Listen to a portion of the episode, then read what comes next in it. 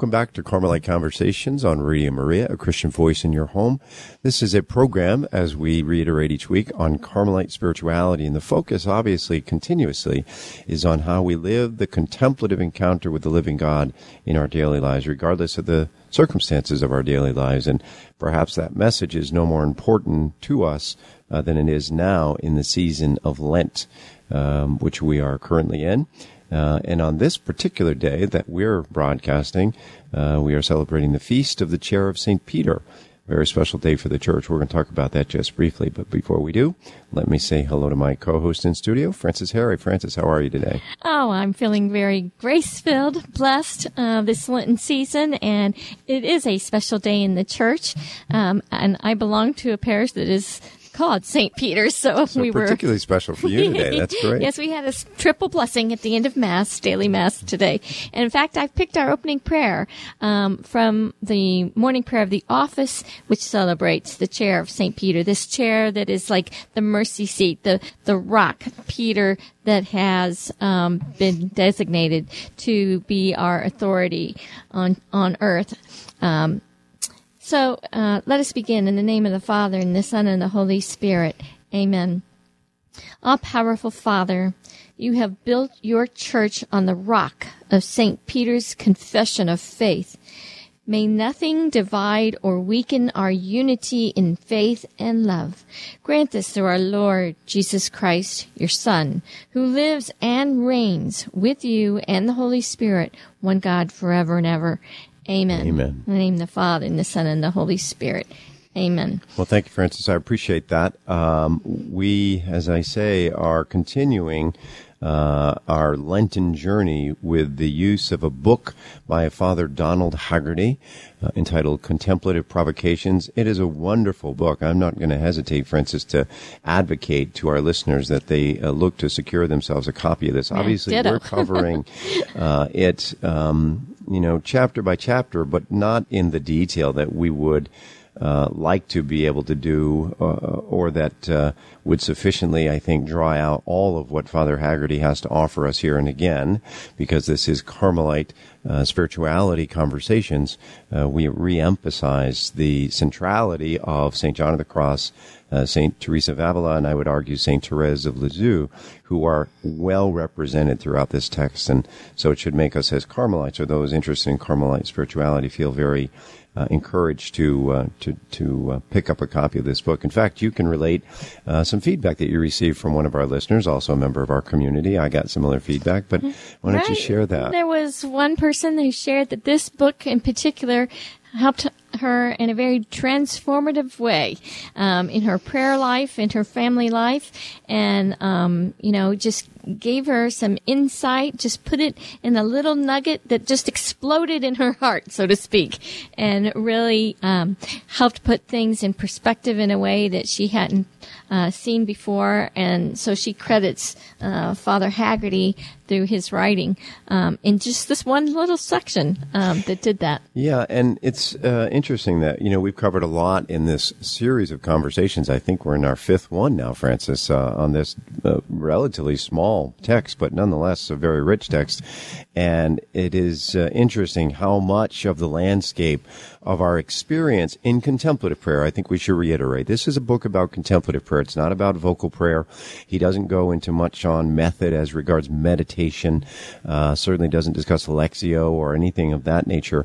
This is about contemplative prayer, and as And contemplative life, I would and, say. and contemplative life. That's a very important point Frances raised in our uh, independent conversation after uh, the last broadcast that we want to make sure to bring out. I'm going to let you do that, Frances, because you explained it very well. We have said uh, prayer is not an activity. It is a way of being. And in contemplative prayer, we talk about exactly that. You want to describe that a little bit, the contemplative life? Yeah, the contemplative life is that, of course, we have those uh, great moments of silence, of prayer, uh, those special one-on-one intimate times with the Lord, but then we try to practice the presence of the Lord throughout the day, recalling our conversation with Him and looking to Him and, uh, knowing that he is gazing on us and we need to be gazing on him.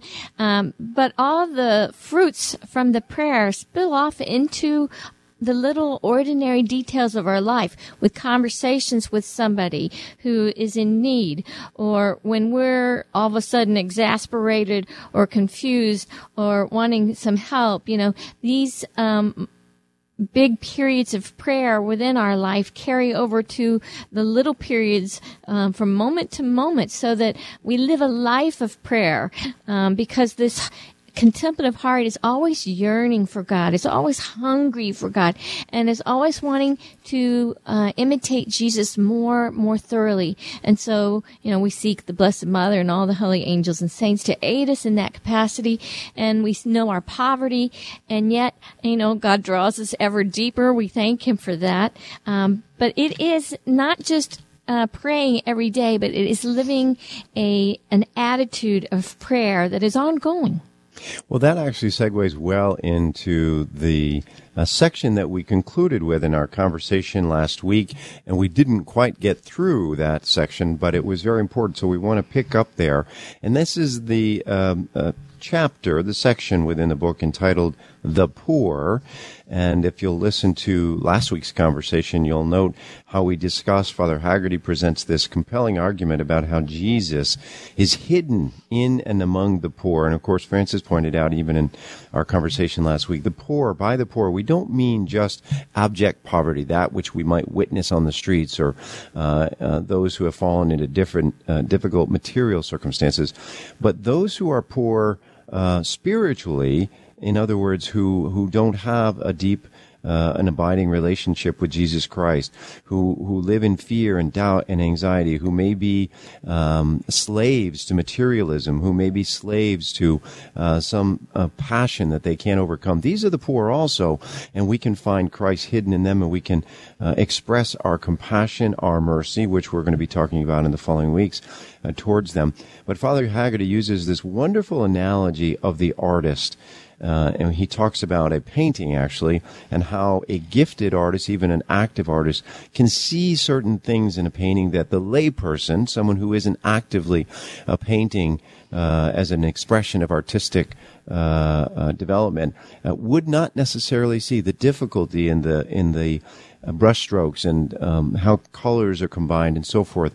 And Frances, you walked us through a similar analogy to music, right. how a musician hears things at a level that the average person wouldn't necessarily because they don't spend time in that experience. And I think that relates to just about anything that somebody is an expert at. There, there are minute details that an expert knows that the regular person is not aware of. They appreciate the difficulties and they see things. This is the analogy. They see things or hear things that uh, the average person wouldn't. Well, I'd like to take this analogy one step further and suggest that the person of prayer, most especially contemplative prayer, is an artist. Prayer is an artistic expression on one level. It truly is. Uh, and therefore, in continual practice of contemplative prayer, we are better able to discover Christ hidden in the guise of the poor, specifically because individuals who practice contemplative prayer has spent time practicing the art of seeking Jesus Christ where he is hidden. And what do I mean by that? Well, I would encourage you to go back to the second conversation in our series about this, where we talked about the hiddenness of Christ and actually transitioned into the third as well. But Christ does hide himself in prayer. It's almost like a game, you know, Teresa of Avila, St. Teresa of Avila talks about this, this, this game that we play with Christ on occasion where we um, struggle at times to find him. Much like the brilliance hidden in the portrait or the painting, the practitioner of contemplative prayer is able to see Jesus in everyday life, hidden, yes, among the poor, also among those who are poor uh, spiritually, because they have spent time seeking him. Well, there is also a caution here.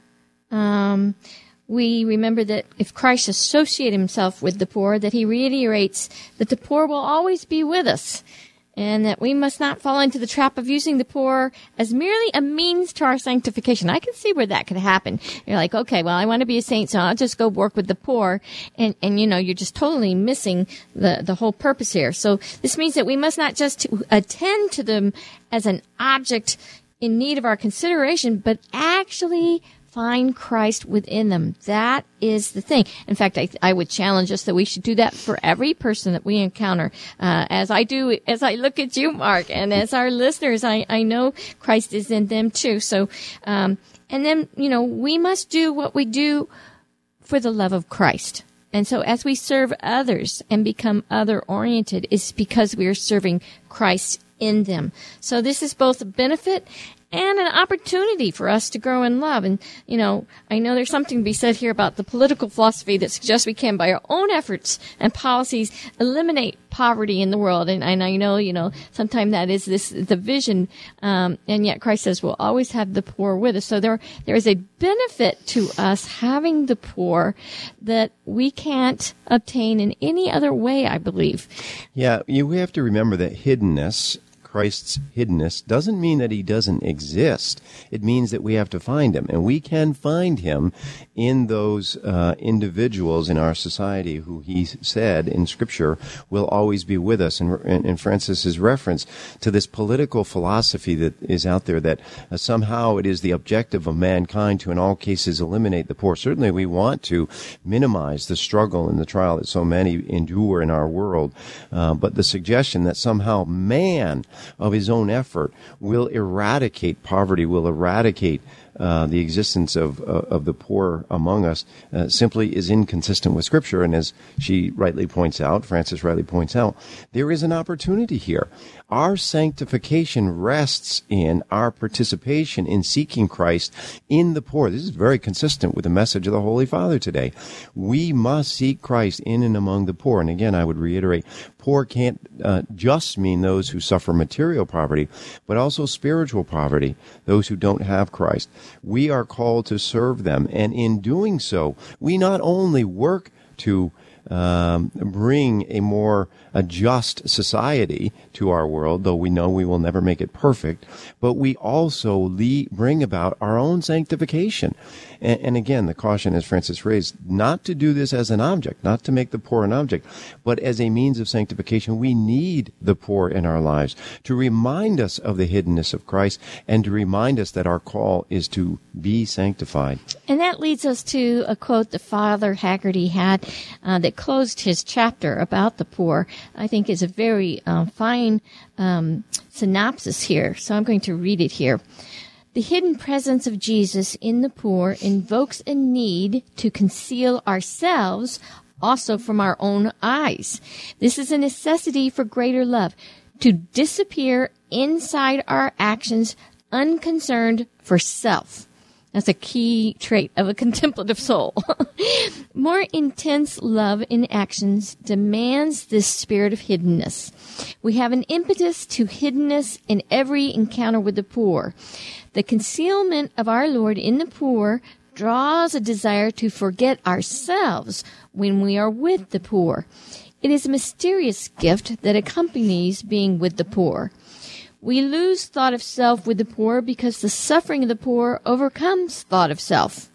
It is our Lord, actually, who is drawing us away from self. That's something really to ponder. It's very it? profound. The corollary benefit here um, to the existence of Christ in the poor is it is the means. I said a moment ago that they are for us a a means of sanctification, and it is for that very reason in the poorest of the poor, we can lose ourselves. We can sort of get over ourselves already in the more modern vernacular and recognize that um, there are so many out there that are in such great need of this gift of the gospel, of the gift of message of of Jesus Christ, of the gift of prayer and contemplation, and we can sort of come out of ourselves, as Elizabeth of the Trinity would describe it, um, and and focus our effort, our compassion, our kindness, our gentleness on someone else and, and let that someone else be for us Christ while at the same time recognizing um, that we are in fact serving Christ in that person. And of course, Mother Teresa of Calcutta is an excellent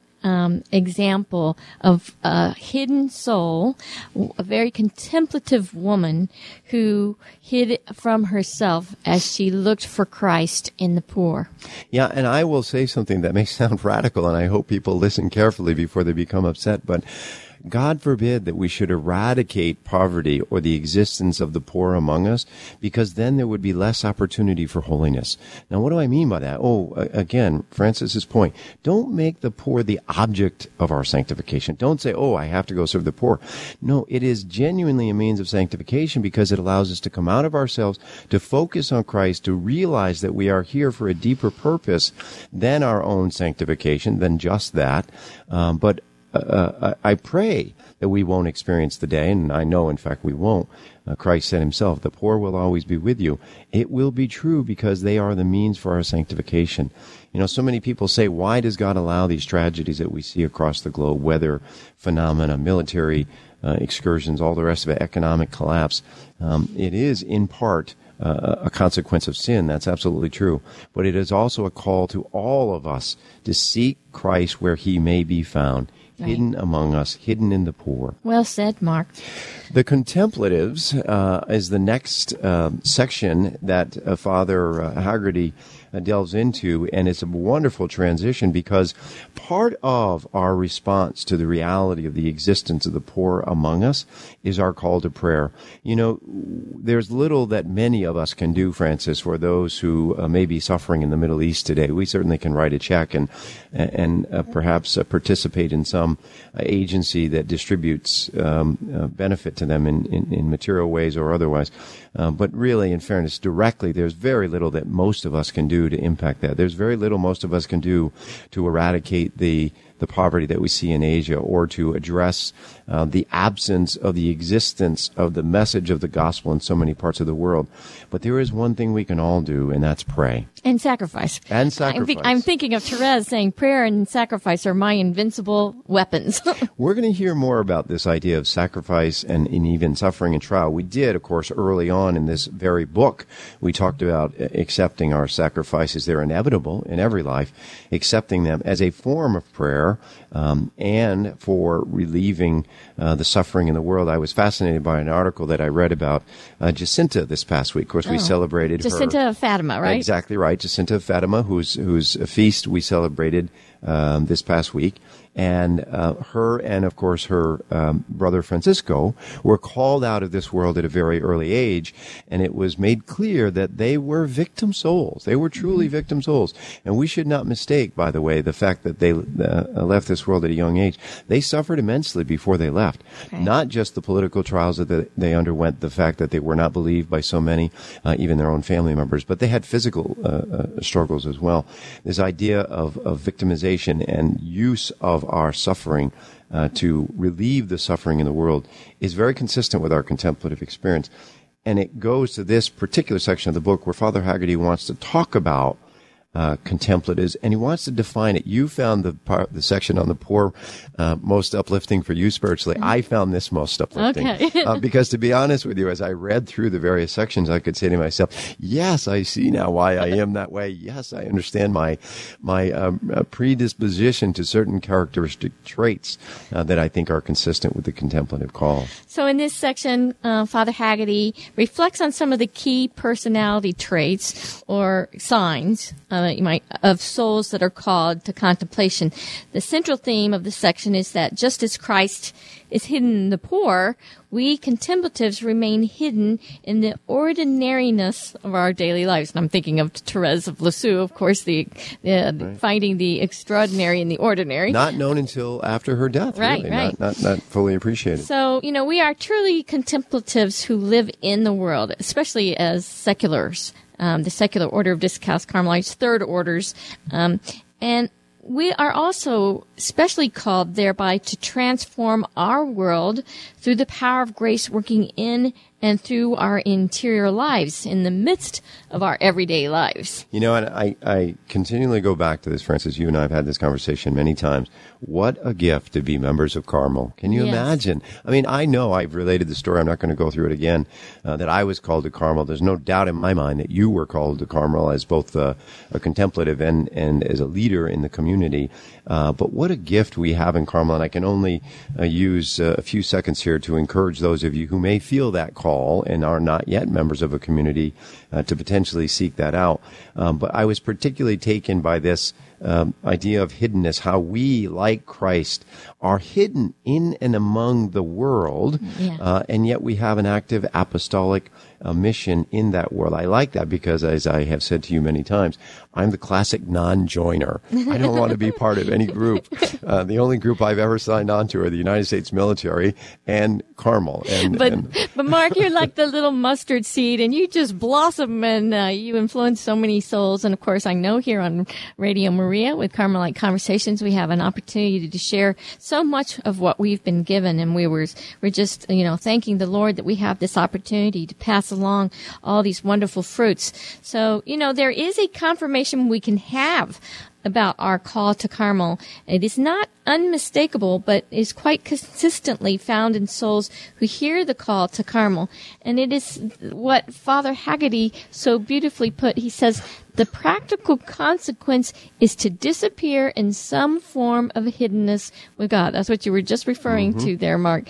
And it also, he says, intense love for a God who conceals himself provokes a longing for a life obscurely alone with him. I like yeah, that too. it, it, it is so true. And again, from my own experience, I suspect, Frances, you would share similarly from yours that as we go further and further into Carmel, it isn't as though we want to project ourselves and that we want, you know, this is a trial, I think, for both of us Yeah. on some level uh, to come into the studio every week. We love the conversation, but Frances and I would have these conversations for years before we ever brought this into the studio. This Right. is what we did. Somebody sat and listened to us one day and said, you know, that would be a great radio program. So And they kind of twisted our, our arms a little. um, but, you know, praise God because, you know, we want to serve Him. So we saw that it was God's uh, desire of us. But but you know, it's not so much that uh, we Uh, contemplatives desire to remain hidden, though of course that's that's the case for many contemplatives uh, who sought to hide themselves in desert places. But it is certainly true that we wish our relationship with God to remain hidden. Explain that a little bit. We don't want to, uh, you know, sort of put on airs, I guess, to use again the modern vernacular.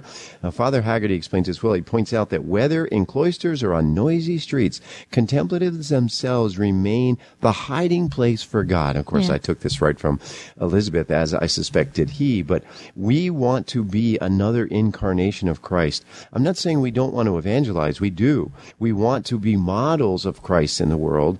Um, we don't necessarily uh, want to be the person, you know, out on a stump or or um, um, being proactively uh, out um, doing missionary work. We would like to be models of Christ living in the world, and we remain hidden.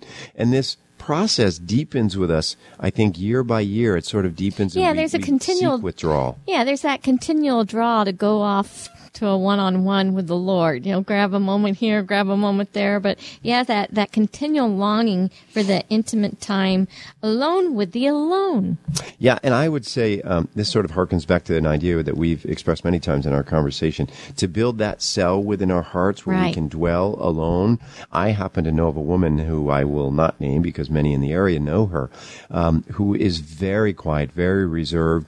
Um, very prayerful, uh, but I can tell you, I, I just happened to have a conversation with her about a week ago, and just standing in this woman's presence and looking into her eyes, you know you're looking into the eyes of a very holy person. I don't say yeah, I know somebody like that Yeah, too. so so you know what I'm talking about. Many of us know these people. Um, she was actually giving me some counsel on something for my son, but um, and, and I just I was in awe uh, listening to her certainly, but just looking into her eyes, you can sense a depth of of spirituality, a depth of holiness in these souls that even though they have that, and it is evident when you encounter them. They're hidden most of the time. They're just quiet, reserved, withdrawn souls. And you know, I, I like how you constantly remind us about building the cell within our own soul so that we can retreat into that cell within our soul with the Lord, even in the midst of a crowd. You know, Absolutely. that is a great gift that the Lord will give a contemplative soul. But you know, there's something else about contemplatives. They, they have this need always to give more to God. They're not satisfied with the status quo. There's always more to be done. Like I'm always telling Mark, there's always more to talk about too. but you know, Mark, we're, we need to take a little bit of a break here. And I know we have much more to share about the traits of a contemplative soul that Father Haggerty has pointed out. So, um, why don't we take just a little bit of a break and then we'll come back and get into, um, even more. Great. A reminder you've been listening to Carmelite Spirituality Conversations on Radio Maria, a Christian voice in your home. We'll be right back.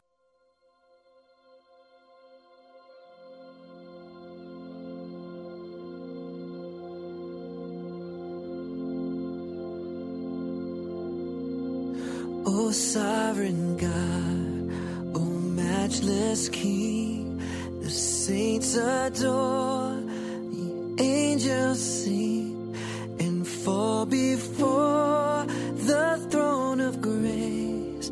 To you belongs the highest praise. These sufferings, this passing time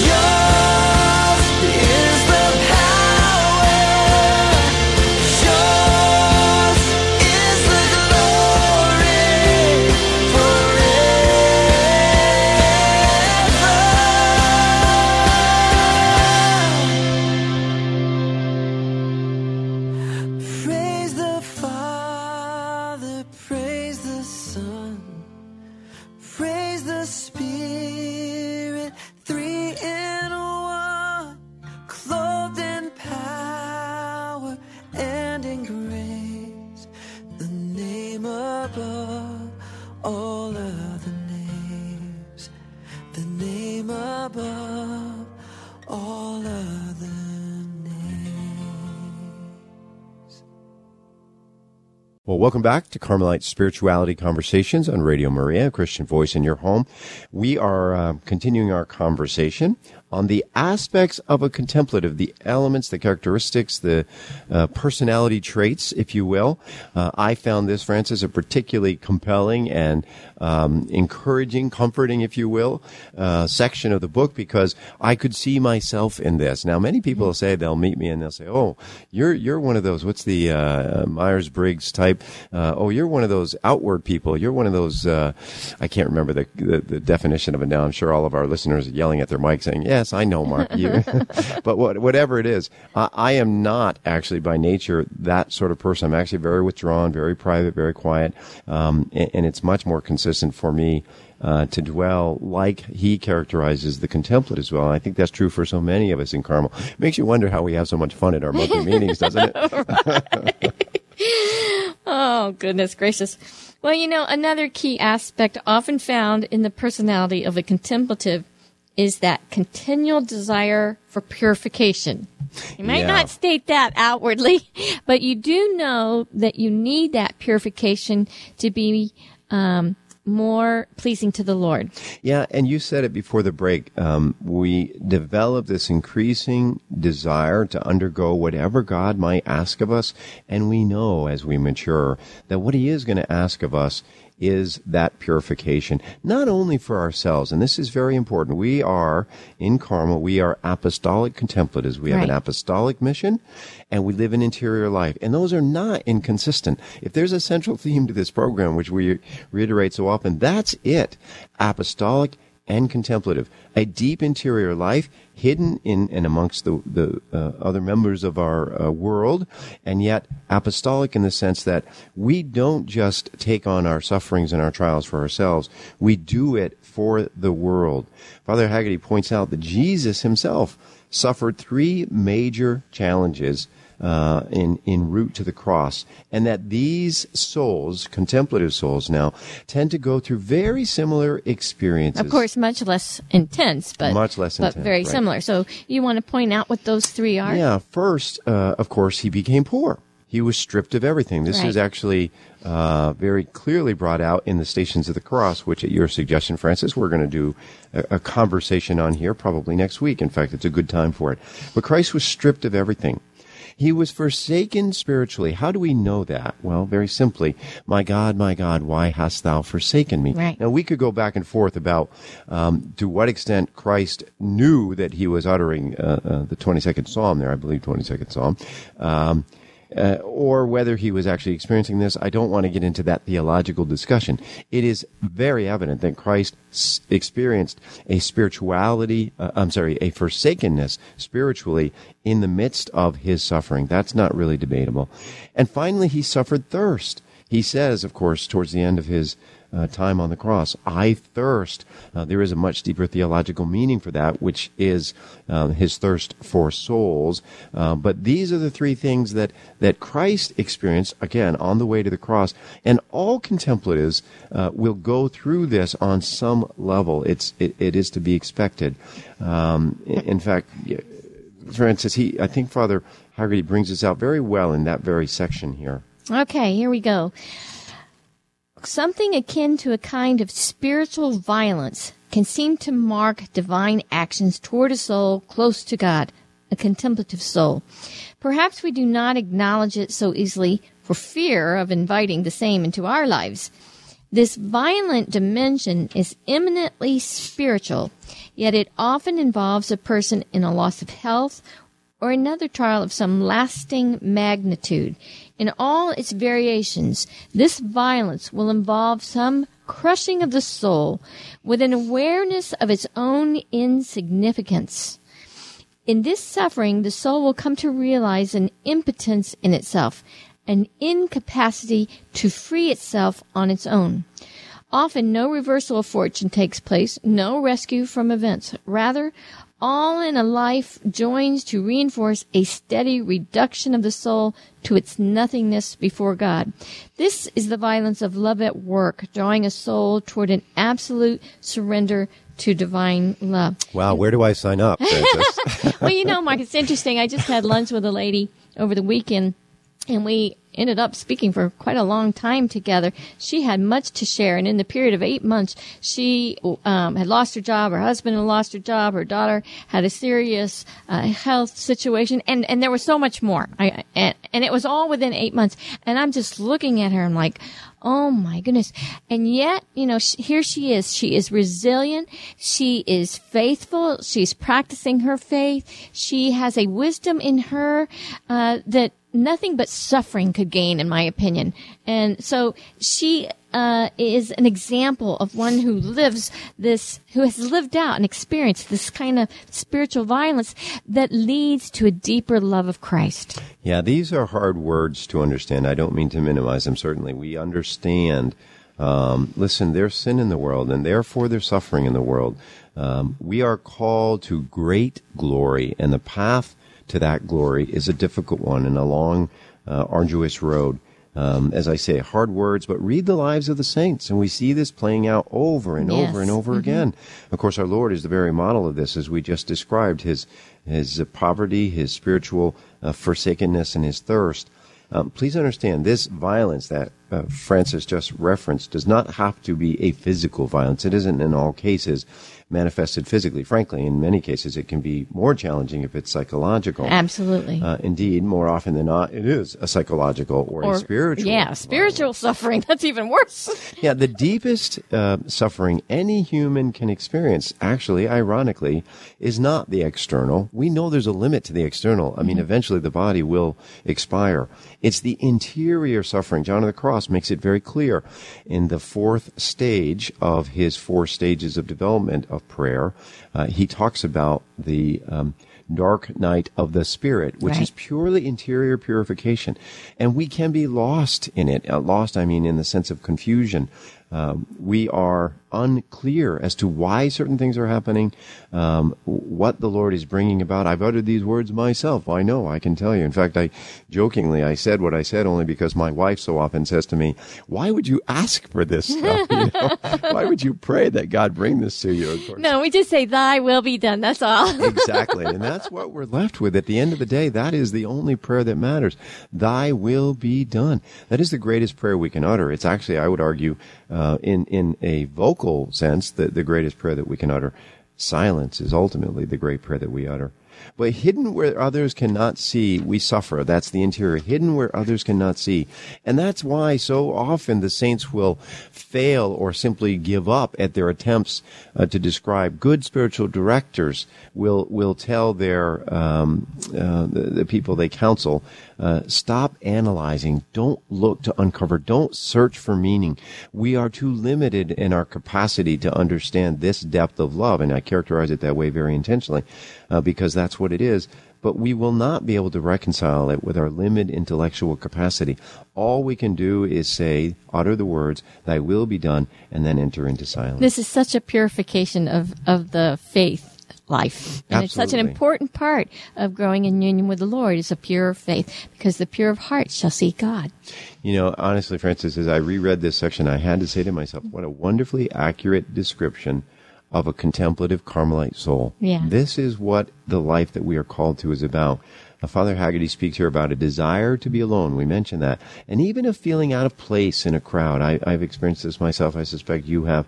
It seems more of these souls would simply rather hide beneath the gaze of God than to have to put up with the veneer image that is required for us to put on in public. Isn't that so true? We are told by modern psychology, and not so modern, I mean, it's uh, been well known for some time, we all live with a veneer. We all live with multiple faces that we put on and we take off and we present, and they have, you know, a, a benefit in allowing us to function in the different environments that we find ourselves in. But a contemplative soul really wants to be done with it all, wants to be hidden, wants to remain below the gaze of God. And it's so funny. Um, you know, we think about um, how to recognize these contemplative souls. And it's not always easy, but one of the marks is that the contemplative the contemplative soul, um, he, they consistently lose interest in everything that's not God. It is not so much that they lose interest for everything in the world, but rather they lose interest in anything that has to do with them. And and having watched you enter Carmel and watched you grow, Mark, and and so many others that came into Carmel after I came in. I could see this growing in each of them. That you know they lose desire in certain things that the world attaches a lot of uh, power and influence to, and then they have this desire just to please God more and more. So they lose the desire to please themselves and they become more God and other oriented. And I've seen that with so many souls. And it's just a confirmation of that call to the contemplative life. Yeah, and it's not that everything goes, right? We've talked about Right, detachment no. before. It's not as though we say, well, everything has to go now. All my friendships, all my entertainments, all blah, blah. You know, much of it does. Let's be honest. Let's It's- be let's be objective the in- about it. Inordinate attachment is Exactly. what's left. What what happens with the rest of it is it has to be perfected. Right. It has to be brought up to Uh, uh, contributing to uh, uh, uh, our relationship and leading us deeper into that relationship with Jesus Christ. You know, St. Paul said, um, in effect, I'll use the, you know a sort of um, modern version of it, but basically, I really don't have time for anything except Jesus Christ and Him crucified. And it seems like God's always part of your conversation, and if not outwardly, always inwardly. Yeah. Um, because your mind is more preoccupied about the Lord. That's it. Your mind has been, we take every thought captive, right? Right, from scripture. And, and so those things that distract us, that, that, that set us off course, we dispense with. The rest of it remains, but it must be purified. If it doesn't lead us to Christ, we probably get rid of it. And of course, Mark and I are not perfected in this by any means, but we're on the road and we do see the signs and we see the signs in others around us, having been in the um, secular order of Discalced Carmelites for a number of years. Um, so uh, we can start to see this playing out more.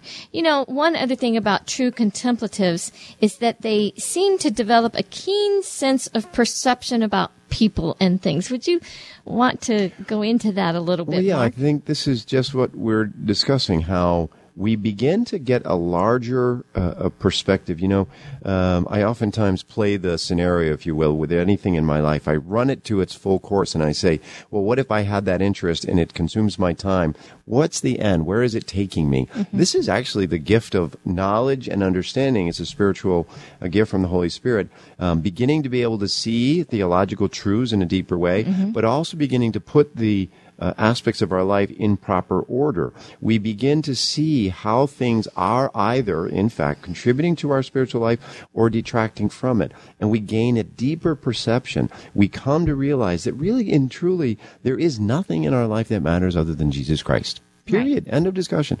So if things aren't leading us along that path, and I hear people, I'm sure, uh, listening to us, Frances, going, well, do you mean that I have to, you know, get rid of this because it doesn't bring me to church, or I have to get rid of that because it doesn't lead me to prayer? And in some small way, yes, I'm saying if your relationships, if your entertainments, if your uh, financial uh, motivations are not leading you back to Christ, you need to reconsider them. And don't do it alone. Don't do it alone.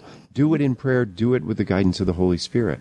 and and spiritual friendships as well. I would say, you know, the true contemplative, true contemplative people, when you're talking to them, they seem to get to the heart of the matter rather quickly, no matter what the situation is around them.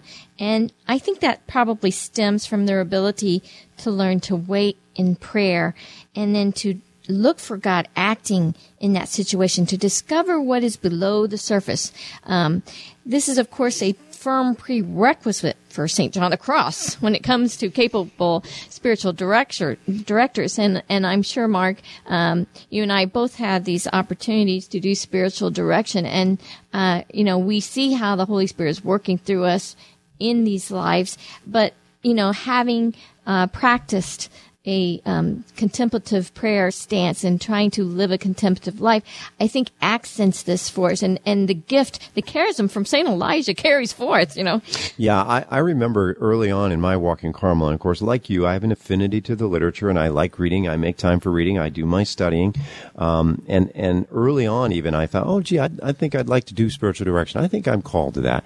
And I read in a text somewhere about how we are responsible for our spiritual direction, and then I read what John said For their it. souls, right? For their souls, Yeah, absolutely. yeah. That's a big burden to carry. And then I read what John said about it, and he said, "Listen, the, the criteria, the only criteria uh, for uh, effective spiritual direction is experience." He didn't mean by that, uh, you know, academic degrees and uh, Right. and age and so on and so forth. I mean, we can look to Blessed Elizabeth of the Trinity, uh, Saint Therese of Lisieux, of course, both of whom died in their early twenties, yet profound teachers of uh, of theology and of this teaching. Uh, Therese, of course, a doctor of the church today, um, yet they were not highly educated. They were not um, uh, full of, of you know worldly wisdom. They weren't old, um, but they had experience in the spiritual sense. They'd suffered. They'd Right. gone through trial. They'd learned to endure. And they had pondered. overcome with faith, and they evaluated.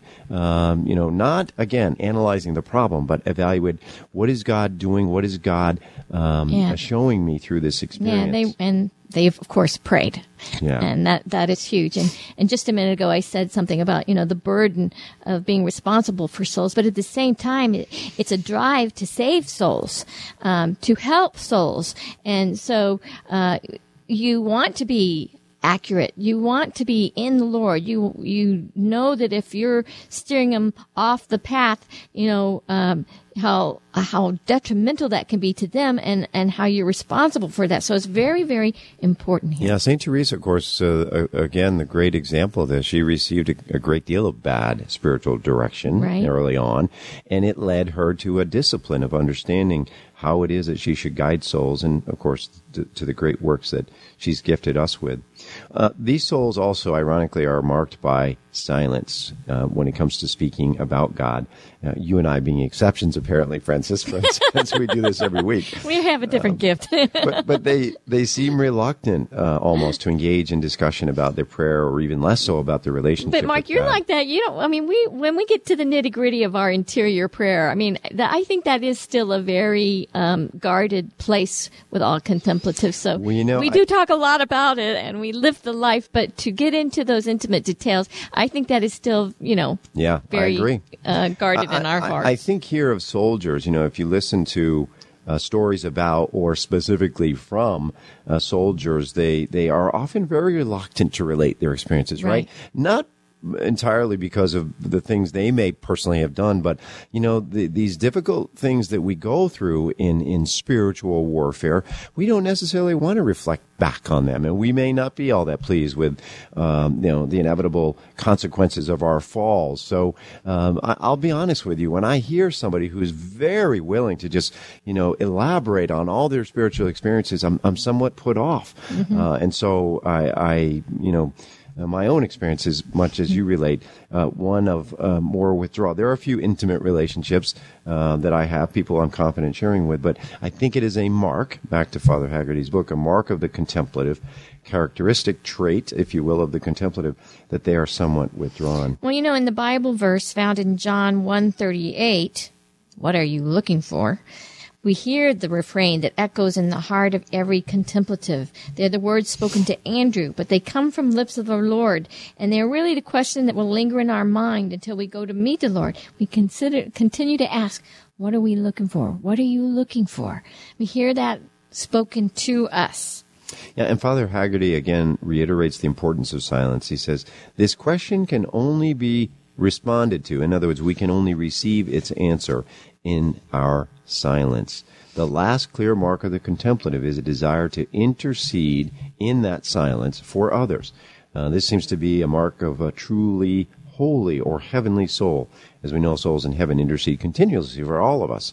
Um, scripture tells us this, of course. Another angel, and I'm reading directly from Revelations 8, 3 through 4, 3 and 4. An- another angel came and stood at the altar holding a golden censer, and much incense was given to him, so that he might add it to the prayers of all the saints on the golden altar which was before the throne. And the smoke of the incense with the prayers of the saints went up before God out of the angel's hand.